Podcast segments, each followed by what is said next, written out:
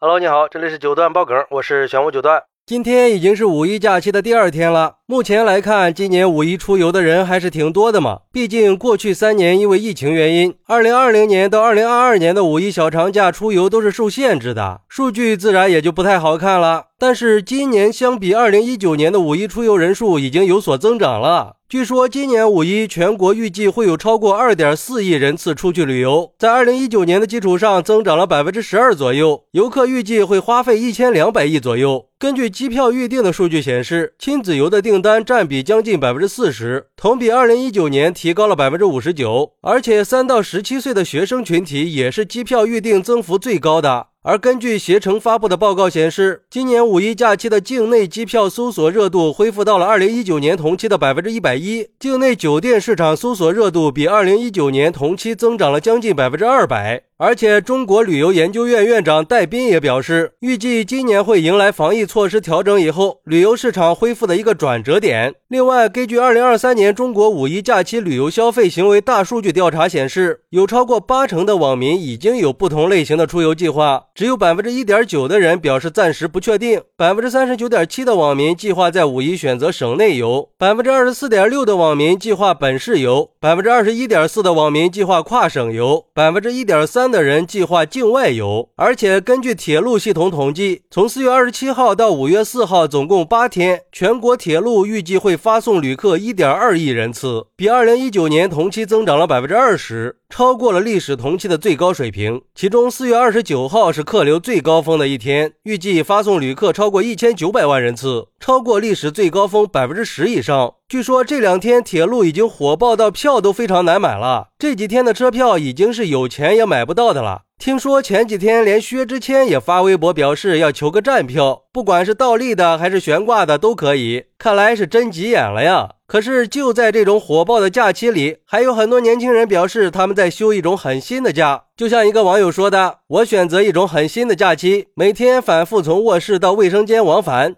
然后再从王者峡谷到水晶塔的这个线路，何必要跑到景区去开电脑改材料呢？为什么要跑到山里去接电话做报表呢？甚至还有的人坐在景区里看一天的直播，这哪是在休假呀？简直比拉练都累。”这样出去旅游还不如在家里躺着呢，那不是活受罪吗？所以说，与其去堵在路上、挤在景区景点花高出几倍的住宿费，吃着高价还没品质的食物，那还不如在家跟亲人聚一聚，喝喝酒、谈天说地，那不是更好吗？等五一假期的热度消退以后，再带薪休个假，找个山清水秀的地方，好好享受一下高质量的假期，岂不是更悠闲自在吗？不过也有网友说，什么叫玩出新花样啊？还什么不一样的假期体验？说白了，就是因为现在的年轻人都穷了，没有钱也没有假而已，不用说的那么高大上。而对于这种说法，底下有人回复说，这本来就是少数人的五一啊，是有钱人的五一。其实大部分人还是奋斗在工作岗位上的，还在为了柴米油盐去奔波。我们就按照统计的二点四亿人来计算，我国之前公布的总人口是十四点五亿左右，那问题就来了呀，剩下的十二亿人去哪了呀？这就说明五一是个十二亿人都消费不起的奢侈品呀。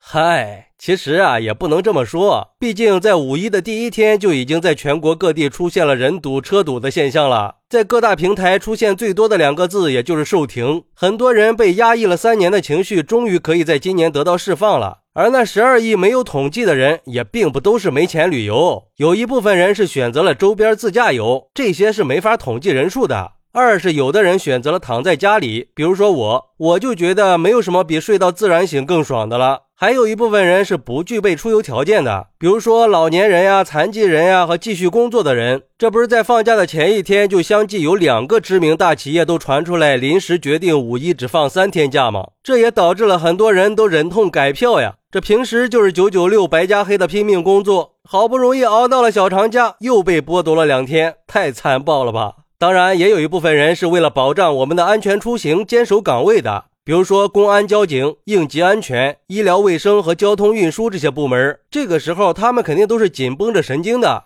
所以，其实网友们说的少数人的五一也是有一定道理的。虽然有的人确实是因为缺钱，不过还有的人是缺时间呀。当然，也有的人是既缺钱又缺时间。但是，不管是什么样的假期，是努力奋斗也好，还是在床上躺着也罢，或者是在外边人从众的旅游，只要自己开心，那就是个不错的假期。好，那这个五一假期你是怎么度过的呢？快来评论区分享一下吧！我在评论区等你。喜欢我的朋友可以点个关注，加个订阅，送个月票。咱们下期再见。